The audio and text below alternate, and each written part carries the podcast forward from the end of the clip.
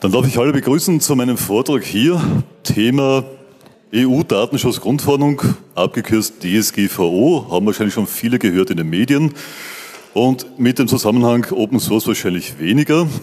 Habe ich mir gedacht, interessanter Aspekt, vielleicht können wir heute eben drüber reden. Ich bringe euch einige Sachen da und bin auch schon gespannt auf eure Meinung dazu. Mein Name ist Helmut Schmidt und ich habe eine kurze Agenda vorbereitet, was ich mir für heute vorgestellt habe. Zuerst einmal kurze Info, wer bin ich eigentlich, wie komme ich zu dem Ganzen? Wer oder was ist diese OSEC, die da hinten steht? Ähm, Open Source Freie Software. Hallo? Ja. Wie kann man sich das vorstellen? Was erwarten sich eigentlich die Benutzer, also artgerechte Benutzerhaltung, ähm, Wertschöpfungsaspekte und dann diese berühmte EU-Datenschutzgrundverordnung, DSGVO, wie hängt das Ganze zusammen?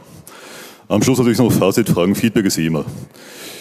Zu meiner Person, ich selber habe diese heilige hier auch genossen, ist aber schon ein länger her. Das heißt, ich war ganz am Anfang dabei, Informationsmanagement, IM98. Generell EDV kenne ich seit den 90er Jahren, also eben noch aus Kommandozeilen-Sachen und dann die Weiterentwicklung bis zu den visuellen Geschichten. Ähm, von den Bereichen hier CRM, Logistik, Office ist eigentlich meine Materie gewesen, große Unternehmen.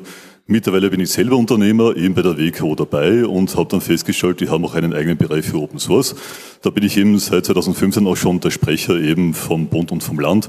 Ist ein reines Ehrenamt, aber man kann damit zumindest einen Teil der Mitgliedsbeiträge in Open Source Sachen verwenden. Kann ich Ihnen empfehlen, also wenn man Unternehmer ist, die können auch was beitragen, dass Sachen gefördert werden. Generell geht es mir immer darum, ich habe diese Idee Technik, Wirtschaft, Gesellschaft. Ähm, eines alleine funktioniert meistens nicht so gut. Alle Aspekte zusammen betrachtet funktionieren besser. Und äh, von der Zielgruppe, weil ich auch schon eben über 40 bin, Bereich 40 plus, das heißt äh, Leute mit Gewohnheiten. Noch kurz zur OSAG, wir haben vorhin den Stand auch noch stehen, also eben von dieser Expertengruppe der WKO. Das heißt, wir versuchen hier Leute zu vernetzen, die alle mit Open Source zu tun haben. Wir haben also Folder oben aufgelegt. Da kann sich jeder gerne melden und dann kann man die miteinander bei Projekten auch voranbringen. Nähere Infos gerne beim Stand vorne. Jetzt an Aspekten hier mal Open Source freie Software generell, wenn man sich das anschaut, auch in Richtung eben auf Datenschutzgrundverordnung. Die meisten Leute sagen mal bei der Frage Open Source, ja, das ist einmal das, was kostenlos umeinander liegt. Naja, wenn wir ganz sicher sind, dass so prinzipiell der Quellcode ist offen, das stimmt schon, wenn man entsprechend verstehen und anwenden installieren kann. Dann kommen die ganzen Fragen immer so nach eben Programmen, Datenformaten, das wird dann schon spezieller. Gibt es da entsprechende Standards oder sind das eigene Definitionen? Und da kommen wir schon auf einen Aspekt später von der Datenschutzgrundverordnung. Wenn ich hier vielleicht offene Standards verwende, werde ich mir leichter tun, auch in Jahren noch das Ding zu lesen und wiederherstellen zu können, als wenn ich halt irgendwann mal selber entwickelt habe, das keiner kennt. Das Problem haben wir alle, die proprietäre Software verwenden, die nicht gut dokumentiert ist oder gar nicht. Wie komme ich an die Daten später noch heran, wenn etwas nicht mehr funktioniert? Mal gestern hier bei einem Vortrag hat der Kollege gemeint, Sie hatten einen Fall, wo Sie eine Datei von CorelDRAW herstellen wollten. Sehr spannend, wenn das Format schon lange nicht mehr eben existent ist im Programm hier. Von den Lizenzen selber, hier ist es natürlich auch klar, wir haben ja eher in der Open Source die Lizenzfreiheit, Sachen herzugeben. Also vom Copyright eher Richtung Copyleft mit entsprechenden Definitionen. Und es hat eigentlich ja eh jede Software. Also die berühmte End-User License Agreement, die Euler, die tut ja jeder beim Installieren meistens mit OK abklicken. Bin dann immer sehr fasziniert, wie schnell die Leute lesen können, weil das geht meistens innerhalb von einer Sekunde. Wenn man sich einmal anschaut, was da drinnen steht, haben die meiste Software drinnen stehen. Man kann sie so verwenden, wie sie ist. Also as is. Das hat mal der Bill Gates schon damals gut definiert, nach dem Motto, da könnte mich jemand verklagen, wenn ich was hineinprogrammiere und dann geht was nicht. Deswegen habe ich jeden freigestellt, er kann sowas bezahlen dafür, auch wenn es proprietär ist. Nur generell, wenn was nicht funktioniert, hat er halt Anspruch darauf, dass er mir eine Frage stellen darf. Ich werde es dann beantworten, je nachdem halt, ob ich eine Vereinbarung habe mit Servicevertrag. Wird auch vielleicht jeder kennen, wenn man auch kommerzielle Software verwendet, die proprietär ist und man hat keine Service License Agreement, also keinen Servicevertrag, dann kann man zwar sich an den Support wenden, aber die Reaktionszeit wird eher länger bis gar nicht ausfallen. Ähm, deswegen auch immer die Frage da hier mit diesen Geschäftsmodellen, wie schaut es aus? Also eben Technik, Service und Training. Die Sache ist bei den meisten Firmen, die bei privaten Anwendern, wenn ich jetzt nur davon ausgehe, mein Rechner startet und das heißt automatisch er funktioniert, auch nach einem Update. Und ich habe mir nie überlegt, na, habe ich eigentlich auch Testdaten dafür, gerade wenn ich Unternehmer bin, äh, lasse ich da auch regelmäßig Sachen überprüfen, wenn ich was abgedatet habe, dass auch noch alle Sachen so gehen wie früher. Machen die meisten eher nicht, habe ich festgestellt, gerade kleinere Unternehmen, die stellen nur fest, Update habe ich gemacht, Rechner konnte gestartet werden, hat funktioniert. Das heißt, nur der Rechner hat starten können und das hat funktioniert. Und äh, deswegen eben auch die Frage auch Technik-Service-Training. Richtung Datenschutzgrundverordnung kommt ein wichtiger Unterschied. Das heißt, bisher haben die meisten Firmen gesagt, nach dem Aspekt Never Change a Running System, wir wollen nur, dass es funktioniert und dass möglichst lange gleich funktioniert. Jetzt kommt ein neuer Aspekt dazu. Ich sollte mir die Frage stellen, wie es funktioniert. Das ist ein wichtiger Unterschied. Das heißt, auf die Frage da hier, wer serviciert mir das und nicht nur wer hat das mal installiert, kann man sich ähnlich vorstellen wie bei den ganzen Medikamentenpackungen. Da steht auch immer in der Werbung, über Wirkung und mögliche unerwünschten Nebenwirkungen informieren Sie. Gebrauchsinformation, das sind die Manuals. Also das berühmte Read the fucking Manuals macht eh fast keiner, außer die Experten. Der Apotheker ist der Händler, der hat mir das vielleicht einmal verkauft. Und auf die Frage dann der Arzt, also wer ist mein Servicemensch, da wird es meistens schon ganz dünn. Weil gerade so bei speziell kleinen, mittleren Unternehmen hat es einmal der entfernte Verwandte fünften Grades, der sich so ein bisschen auskennt, damit einmal zum Laufen gebracht und sehr lange nicht mehr abgedatet und gepatcht. Kommen vielleicht einem der Personen vor, die man mal gehört hat, die jemanden kennen, die jemanden wieder kennen, weil man selber hat es eher eh immer gemacht. Und da ist der nächste Punkt dabei. Diese ganzen Sachen hier, Kompatibilität, Schnittstellen, Treiber, die betreffen ja alle. Also wurscht jetzt ob Open Source, ob das jetzt eben ein proprietäres System ist. Der Vorteil ist halt bei den meisten proprietären kommerziellen Systemen, die sagen mir von sich aus, wie lange sie ein Produkt unterstützen werden.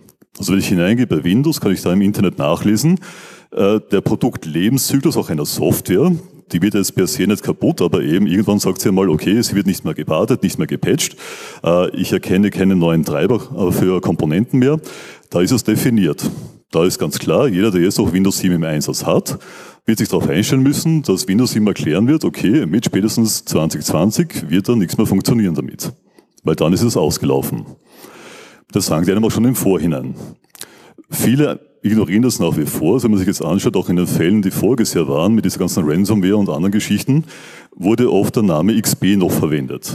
Und sich dann überlegt, das habe ich glaube ich bei mir schon gehabt, also doch schon einige Zeit her, sollte man eher gerade im Internetbereich nicht mehr verwenden, machen offenbar doch noch viele, weil es eben funktioniert.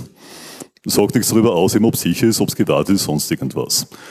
Und deswegen auch einmal gleich der wichtige Punkt dahinter. Wenn ich jetzt eh schon sage, liebe Freunde, warum war das bisher so? Naja, also die Strafen, wenn was im Datenschutzbereich passiert ist, waren ja eher gering gehalten. Wir haben schon seit 2010 ein sogenanntes Datenschutzgesetz, das gibt schon ewig. Dann ist immer unternehmerische Frage, meistens halt, naja, was kostet mich halt, wenn ich das nicht beachte? Es gibt ja viele Gesetze und da muss man eine Entscheidung treffen, was mache ich, was mich selber betrifft und was passiert halt, wenn mir jemand bestrafen wird. Dann hat man festgestellt, naja, der Strafrahmen lag bei maximal 25.000 Euro. Das ist zwar schon eine Summe, aber für viele Unternehmer ein kalkulatorisches Risiko. Die verhängten Strafen waren eher so im hunderten Euro Bereich, also auch nicht wirklich abschreckend und die Behörde war dementsprechend auch nicht lange dabei, dass sie danach forscht. Jetzt kommt es anders. Jetzt hat man immer in den Medien gehört, EU, Datenschutzgrundverordnung, Millionenstrafen. Maximal 10 Millionen, maximal 20 Millionen, je nachdem, was ich gerade habe. Oder weil sie Großunternehmen ja auch treffen soll, die sagen, okay, Millionenstrafen sind zwar hoch, aber bei uns trotzdem Portokasse, zwei oder vier Prozent vom konzernweiten Jahresumsatz des Vorjahres. Das tut dann schon ein bisschen mehr weh. Okay, komme ich später noch dazu. Aber genau das betrifft natürlich gleich. Deswegen diese Sachen hier mit Kompatibilität, Schnittstellen, Treiber, das sollte ich mir sowieso stellen, egal wie ich jetzt ticke, Open Source oder proprietär. Und darunter ist halt noch ein nächster Punkt angeführt mit Freiheit, Zuverlässigkeit. Das heißt, jetzt, das Mikro hat teilweise Aussetzer, ich hoffe, das kriege ich in den Griff. Ähm, wenn viele Unternehmen jetzt eben sagen, okay, ähm, die Cloud ist ja so toll und viele Anbieter bieten mir ja an, ich arbeite nur mehr Cloud, die werden alles für mich managen. Was heißt es in Richtung Freiheit? Ich brauche mal eine Internet.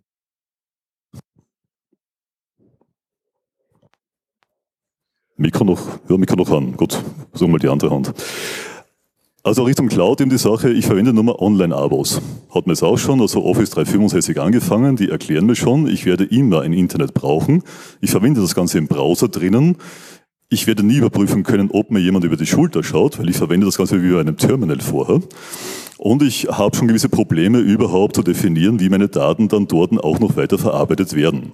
Also mittlerweile haben die zwar schon Verträge dann für Europäer, wo die sagen, da brauchen wir jetzt eine Wisch, da steht oben, das ist alles datenschutzkonform. Das werde ich denen halt glauben müssen. Aber im Endeffekt äh, wirklich überprüfen will ich das nicht können. Da kann ich nur sagen, die sind groß genug und denen glaube ich das halt. Ähm, deswegen ist die Frage auch hier in Richtung anderen Systemen. Gut, gibt einen kleinen Tausch. Sehr gut. Merkt mir schon, das Backup ist gerade im Einsatz, funktioniert. Ähm, will ich das nicht auch mir von Sinne der Freiheit her auch selber bestimmen können und verstehen, wie das vor sich geht? Weil viele Leute haben ja schon mal probiert zu verstehen vielleicht, wie schaut es aus mit proprietärer Software. Offiziell darf ich es ja gar nicht dekompilieren. Wirklich eine Beschreibung, wie das Ding funktioniert, kriege ich meistens auch nicht mit, maximal von der Oberfläche. Das ist die Behübschung für den Anwender. Was da technisch im Hintergrund abläuft, was im Quellcode drinnen steht, wie oft die eine geschrieben haben, ein hardcodetes Masterpasswort, wie oft die sagen on Aero go to next oder andere Geschichten, das werde ich nie sehen. Das heißt, hier ist schon mein Aspekt in Materie, gerade auch als Unternehmer. Ich hätte ganz gerne was Quelloffenes, weil da kann ich schon mal den Quellcode durchsuchen. Ich muss ja nicht ganz verstehen, aber ich kann schon mal nach solchen Schlüsselsachen suchen. Machen die da eine gescheite Fehlerbehandlung?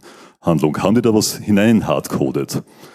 Ich war vorige Woche bei einem Vortrag in Wien draußen, da haben die auch gesagt, naja, äh, jemand hat es dann zu toll genommen mit Open Source, das war ein Entwickler für intelligente Lichtschalter. Der hat natürlich dann den Source Code auch offengestellt. Das kleine Problem war dahinter, er hat Hardcode drinnen ein Masterpasswort vergeben. Natürlich war dann vollkommen klar, in allen Suchmaschinen schaut an und wie die alle heißen eingegeben, Modellserie suchen, wo komme ich überall rein damit. Umgekehrt sage ich, das war kein Problem von Open Source per se, weil es wäre gescheit gewesen, wenn ich sage, ich verwende Open Source. Den Code kann jeder anschauen. Ich kann mich nicht verstecken hinter, der ist nur kompiliert und nicht einsehbar.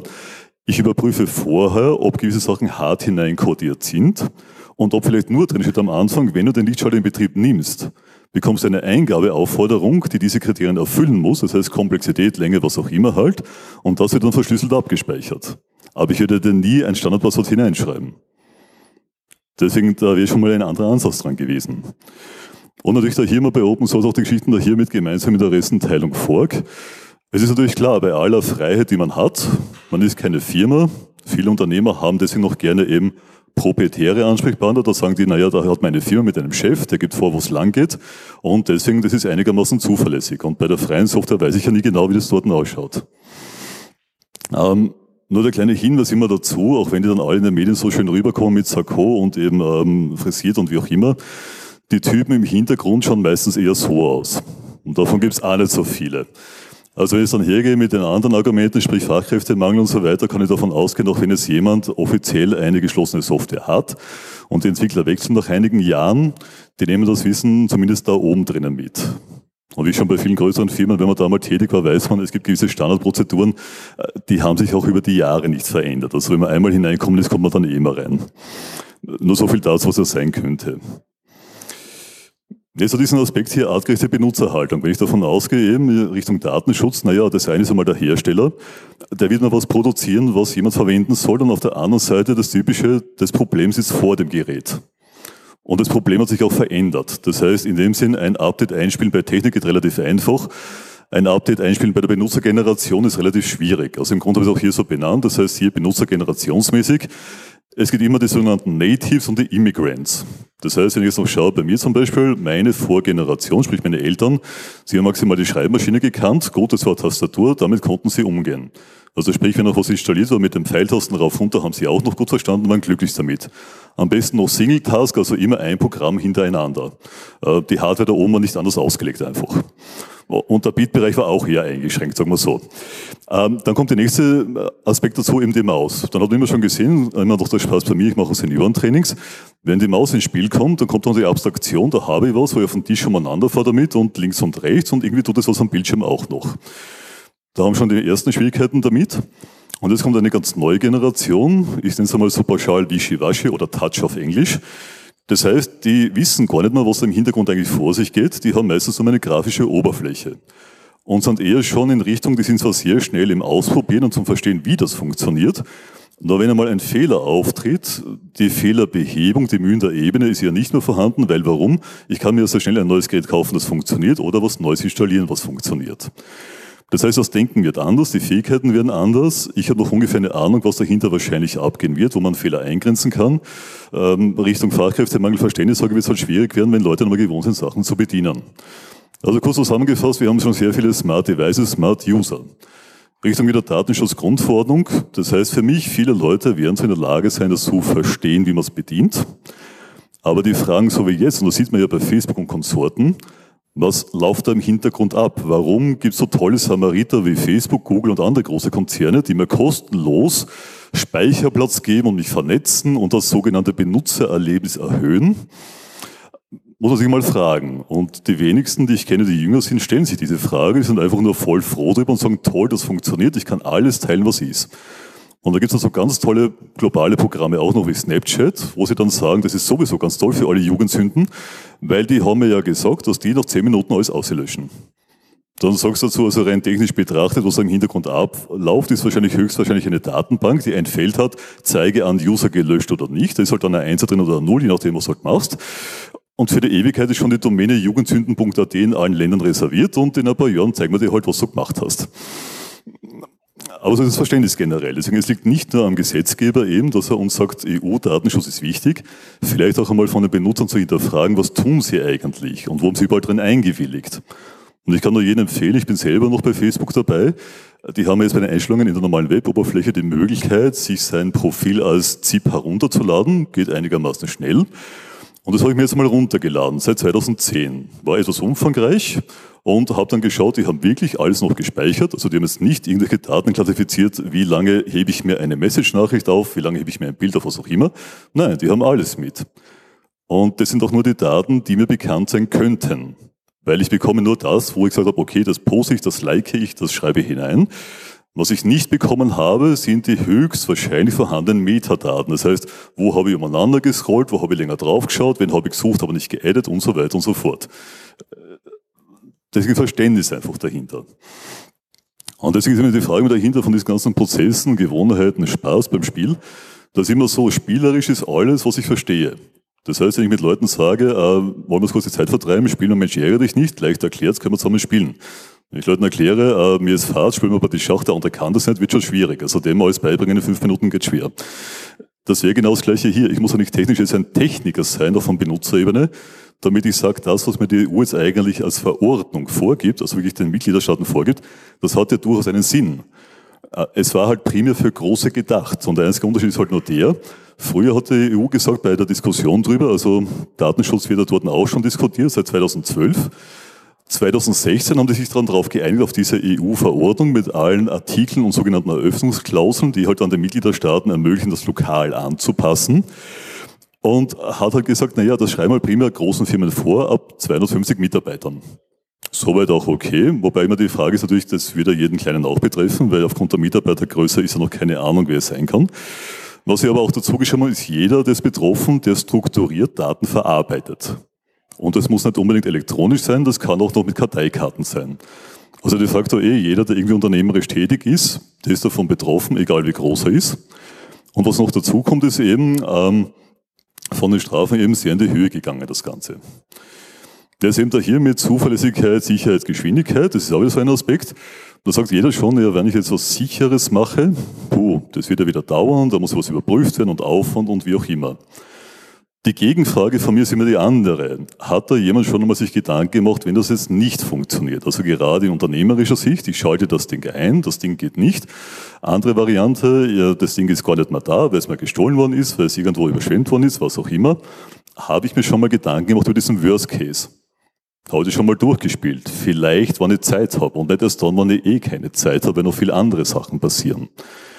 Ist auch wieder sehr interessant, wenn man dann draufkommt, viele Leute stellen sich die Frage gar nicht. Also auch alle, die jetzt ihre Daten da mobil haben, wo auch immer halt, die sagen, das hat eh schon jemand gespeichert, das wird schon funktionieren.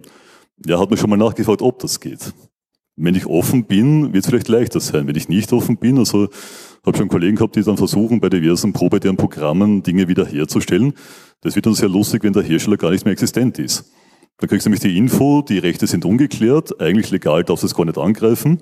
Und bis man sich legal die Rechte erwerben kann, dauert es, wenn man sie überhaupt kriegt. Also eben generell hier dieser Aspekt, weniger ist mehr. Das heißt, man soll sich mal die Frage stellen, bei allem, was man verwendet, gerade auch in diesem beruflichen Kontext, muss ich wirklich so viel installiert haben? Und was ich installiert habe, weil es ja gerade hier um diese persönlichen Daten geht, muss ich überhaupt so viel Daten sammeln und wie lange? Das heißt, habe ich eine Grundlage dafür? Weil was nämlich jetzt passiert, bisher war bei den meisten Firmen so auf die Frage, wie lange speichere ich die Daten? Na, solange wir Platz haben. Sondern sagst du, es ist eine technische Angabe, aber keine juristische Angabe. Und noch, noch die Information, ich bin Techniker, also ich äh, mache hier auch natürlich keine juristische und keine sonstige Beratung, ist einmal eine Information, wie das Ganze vor sich geht. Äh, auf jeden Fall eben, wenn ich jetzt in Zukunft eben mit Daten hantiere, speziell mit persönlichen Daten, muss ich mir immer die Frage stellen, habe ich A, eine Grundlage dafür, weil prinzipiell Datenschutz ist einmal ganz oben und es gibt nur Ausnahmen vom Datenschutz.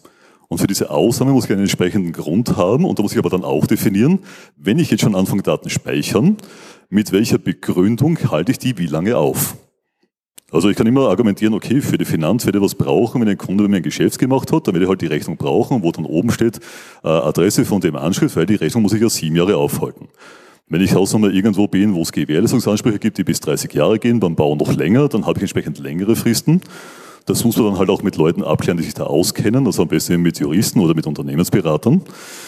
Aber es wird nicht mehr reichen zu sagen, ja, ich speichere das Holz so lange ich kann und solange die Technik mir das erlaubt. Bestes Beispiel immer bei allen, die so Video überwachen, ist immer die erste Frage, hast du überhaupt eine Grundlage dafür, dass du das darfst? Da ist meistens schon ein Achselzucken. Und die zweite Frage dann eben, und wie lange tust du aufzeichnen? Ja, bis die Platte voll ist und dann überschreibt sie sich wieder. Ist halt auch eher so eine, naja, Ansage. Ähm, was ich noch da untergeschrieben habe, die anderen beiden Sachen sind noch zwei Aspekte, die man nicht vergessen sollte. Das heißt, da hier mit Gender, Frauen in die Technik und Senioren Internet, das sind zwei Zielgruppen, die meistens nicht beachtet werden. Also die Anzahl der Senioren speziell, die steigt. Ähm, es hat einmal vor, ich glaube, ein, zwei Jahren geheißen, 35 Prozent sind mittlerweile schon im Internet. Das Ganze geht auch in die Höhe. Und natürlich, Technik generell gesehen, ist momentan sehr männerdominierend.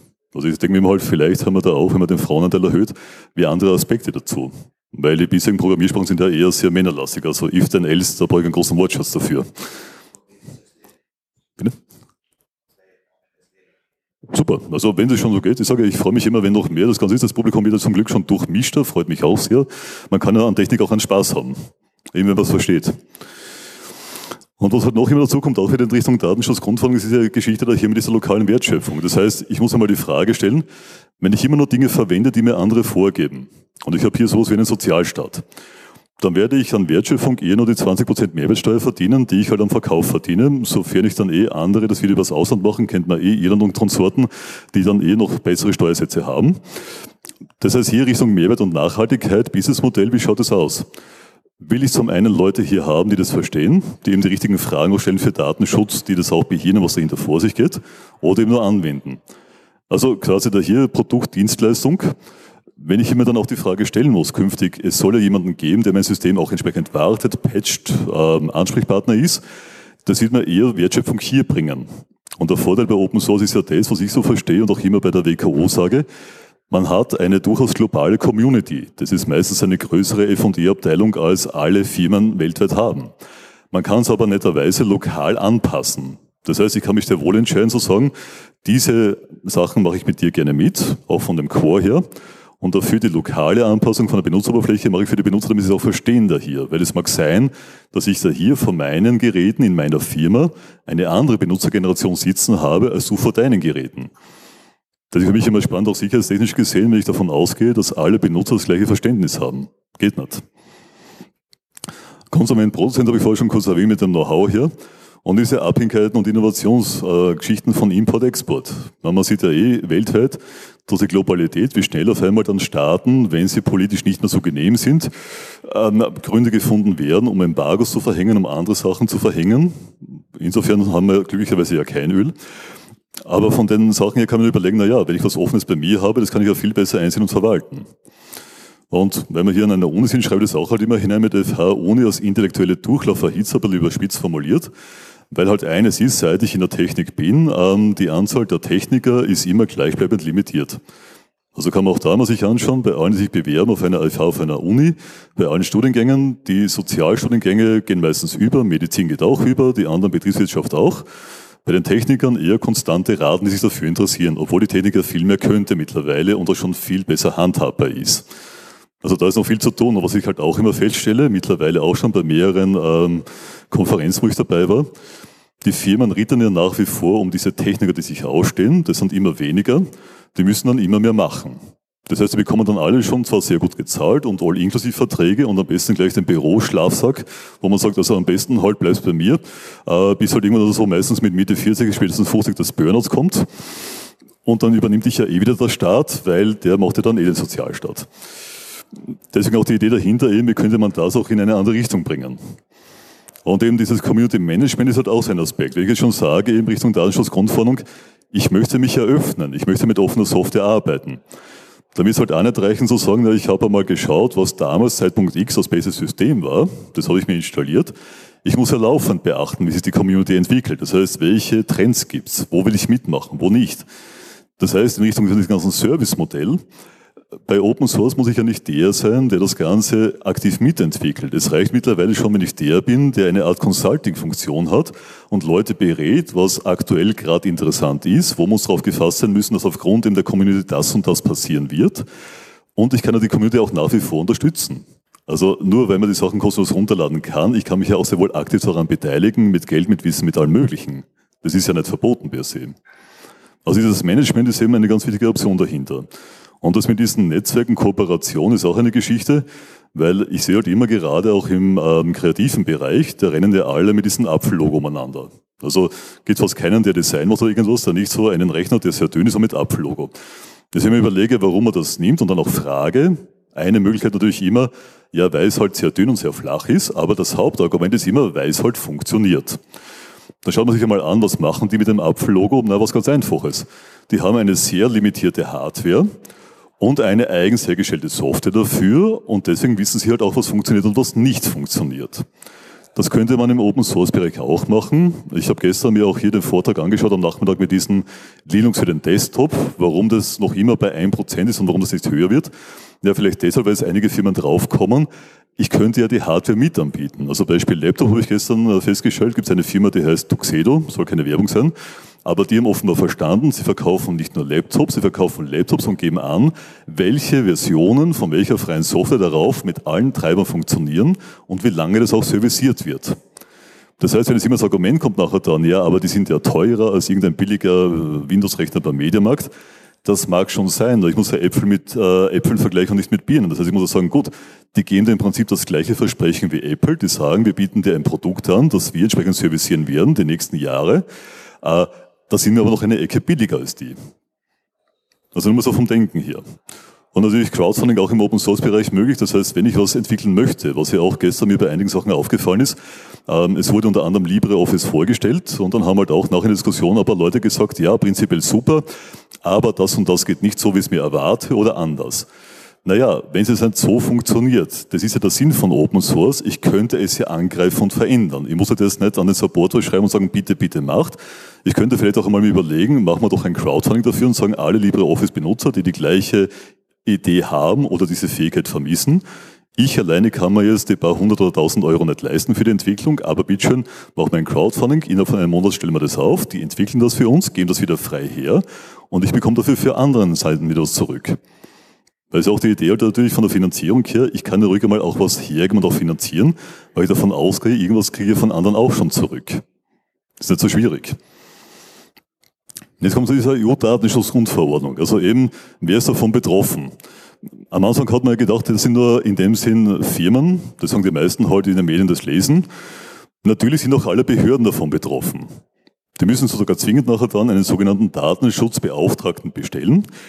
Der einzige Unterschied ist, wenn man hineingeschrieben hat bei den Behörden, speziell in Österreich, die werden nicht bestraft. Also wenn die was Falsches machen, dann müssen sie es zwar richtig stellen und argumentieren, aber die bekommen keine Strafe.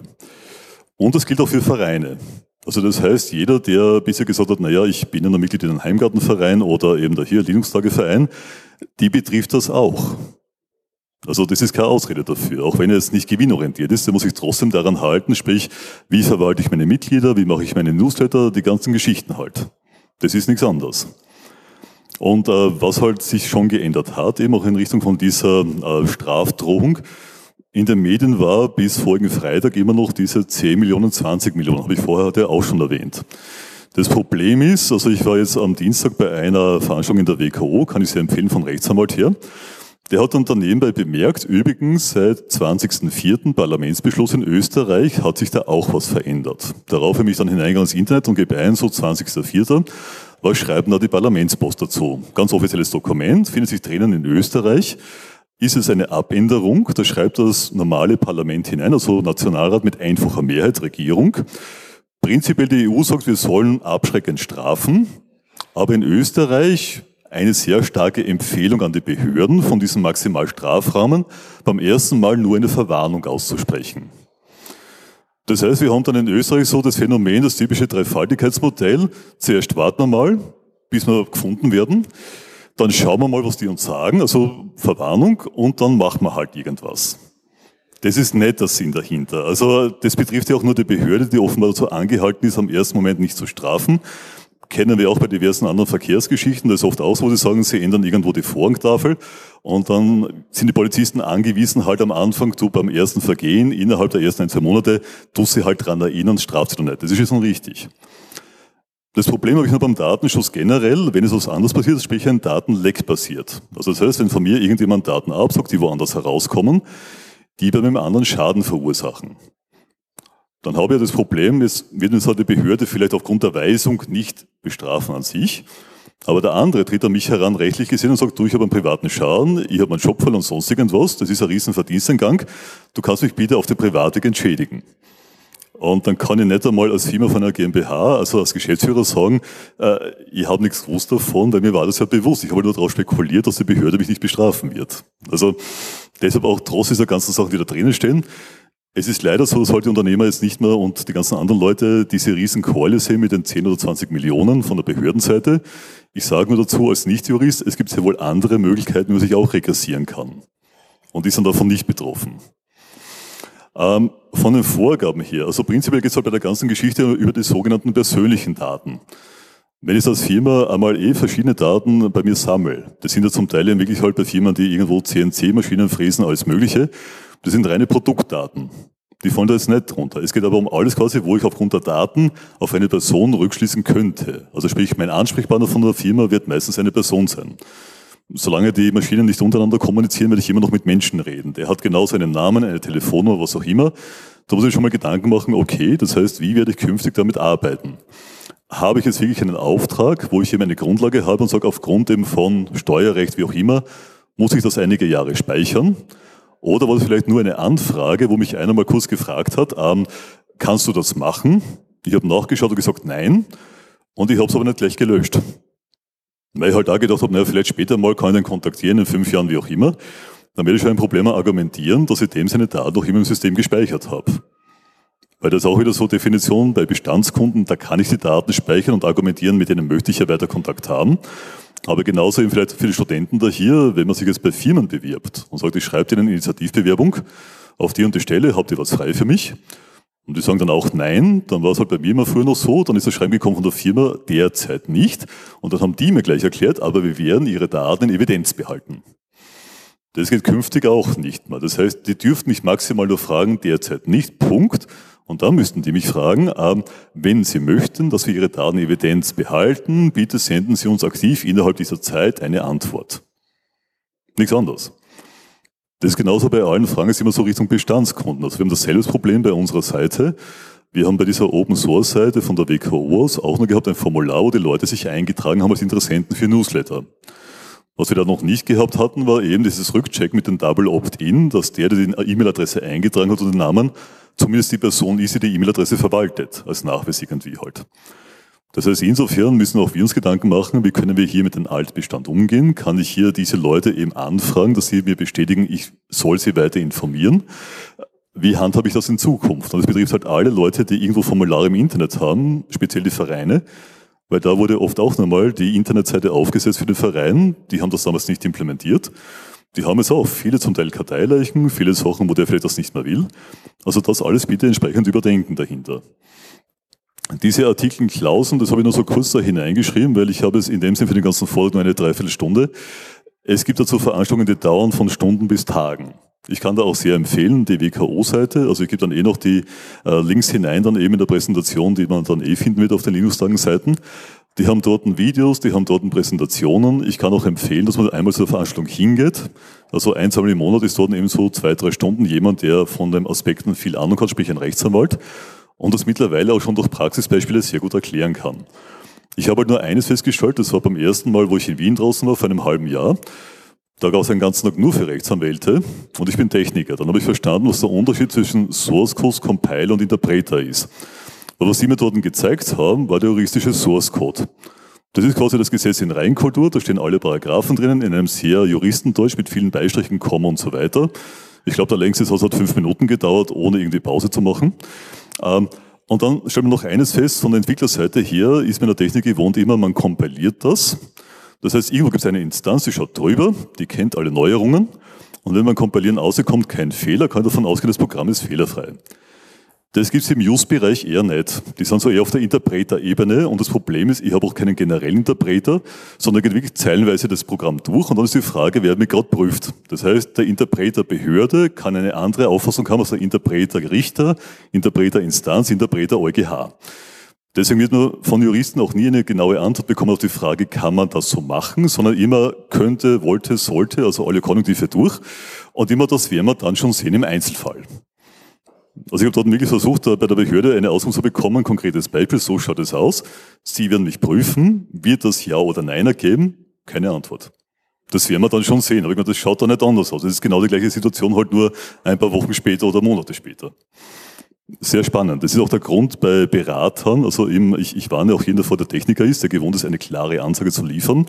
Ähm, es gibt auch bei der WKO ein Berufsbild für diese UBIT, also Unternehmensberater, IT und Buchhalter. Da bin ich auch dabei.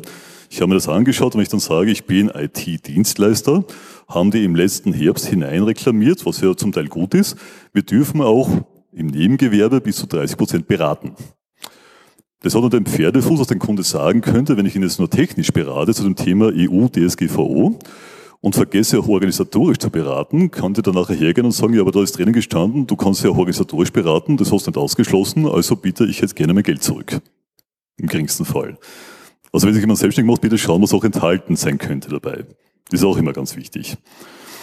Ähm, das mit den Geschäftsprozessen und Verantwortung.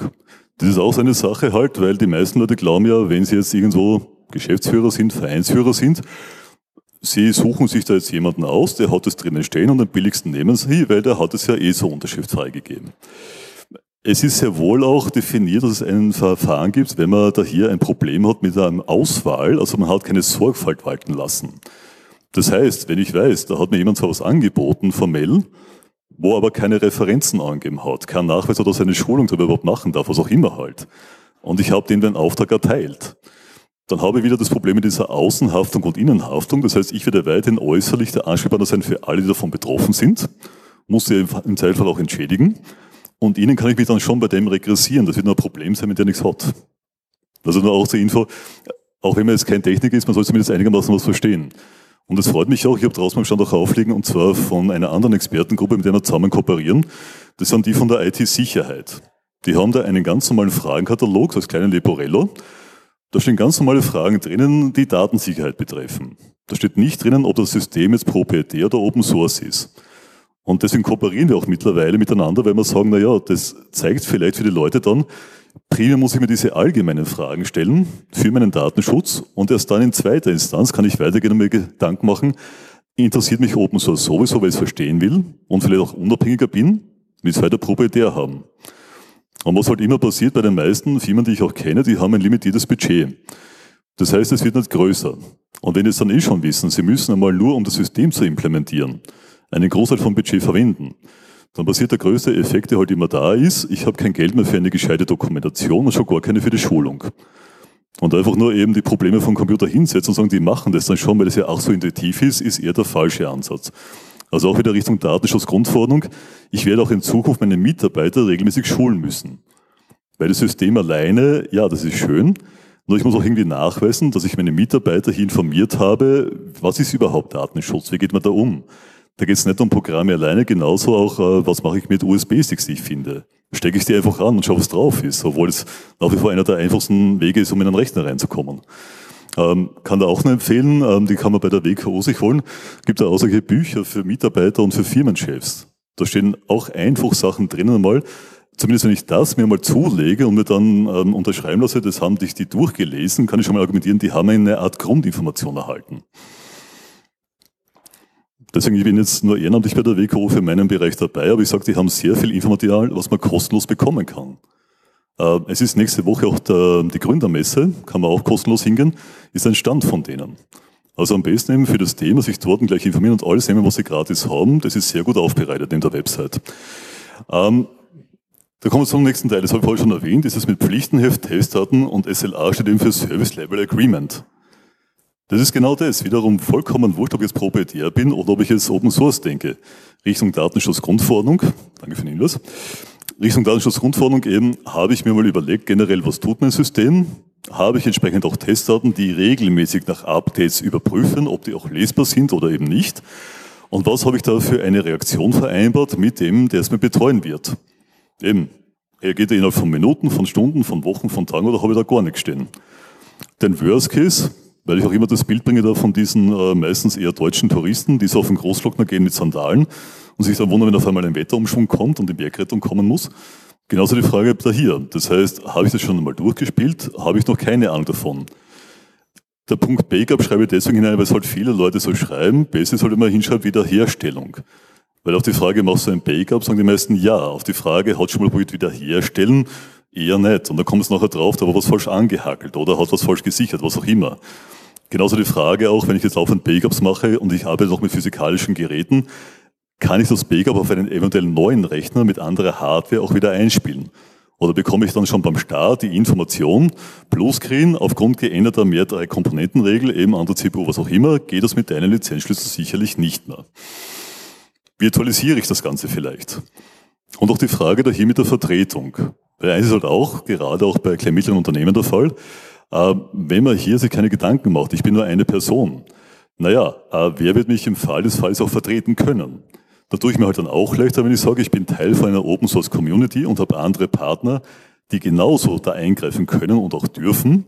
Oder ich bin ein Startup und wir sind momentan ein oder zwei Leute und äh, ja, das werden wir dann schon noch machen. Also gibt ja gerade speziell im Internet diverse äh, Website-Angebote, wo man sich sehr einfach seine Website klicken kann, seine Daten hineinspeichern kann. Was ich dort nie finde, ist eine Art Backup, die mir sagen, okay, das kannst du regelmäßig sichern auf deinen Medien deiner Wahl und in einem Format, das wer anderes auch wieder hochziehen kann. Also wenn das Startup eingeht, dann hätte ich keine Ahnung, wie ich auf meine Daten komme und das wieder zum Laufen bringe. Ähm, Datenschutz, Privatsphäre, Cloud ist auch noch ein Stichwort, das ich vorhin schon angeführt habe. Es ist eh schon vorgeschrieben. Also die EU sagt ja eh schon, das müsst ihr machen. Und Privatsphäre Cloud, ich kann mir auch mal Gedanken machen, Own Cloud. Gibt da hier auch einige Vorträge und Projekte. Ich kann mir auch selber halt einmal gegen Entgelt äh, Speicherplatz mieten im Internet. Ist ja kein Problem. Angebote mit Domain ab drei Euro pro Monat, das ist durchaus leistbar. Auch mit eigener E-Mail-Adresse. Sage ich auch immer dazu, weil viele halt einmal angefangen haben mit einer GMX-Adresse, einer Hotmail-Adresse, einer sonstigen Adresse. Und wiederum das Gleiche, die großen Gönner geben mir freiwillig E-Mail-Speicherplatz an und komischerweise, wenn ich das verwende, poppt daneben genau die Werbung auf für den Inhalt, den ich gerade geschrieben habe. Na, was machen die damit? Also immer so der alte Hut, wenn ich dafür nicht mit Geld bezahle, bezahle ich mit Daten dafür. Und deswegen auch alle Sachen, die wir auch im Firmenbereich noch verwenden, wie Dropbox, wie andere Sachen.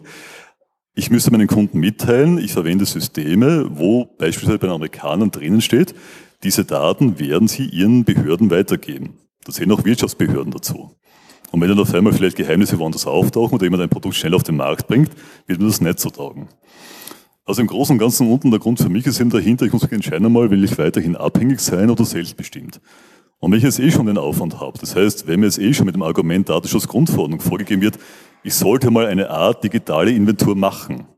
Und ich muss jetzt eh mal zumindest ein Verfahrensverzeichnis anlegen, wo ich einmal hinschreibe, was verwende ich für Programme, welche Daten fallen da an, speziell welche persönlichen Daten, wie werden die gesichert, administriert und wer ist da auch der Verantwortliche dafür da macht es Sinn. Da kann ich sagen, noch, machen wir noch eine Spalte mehr.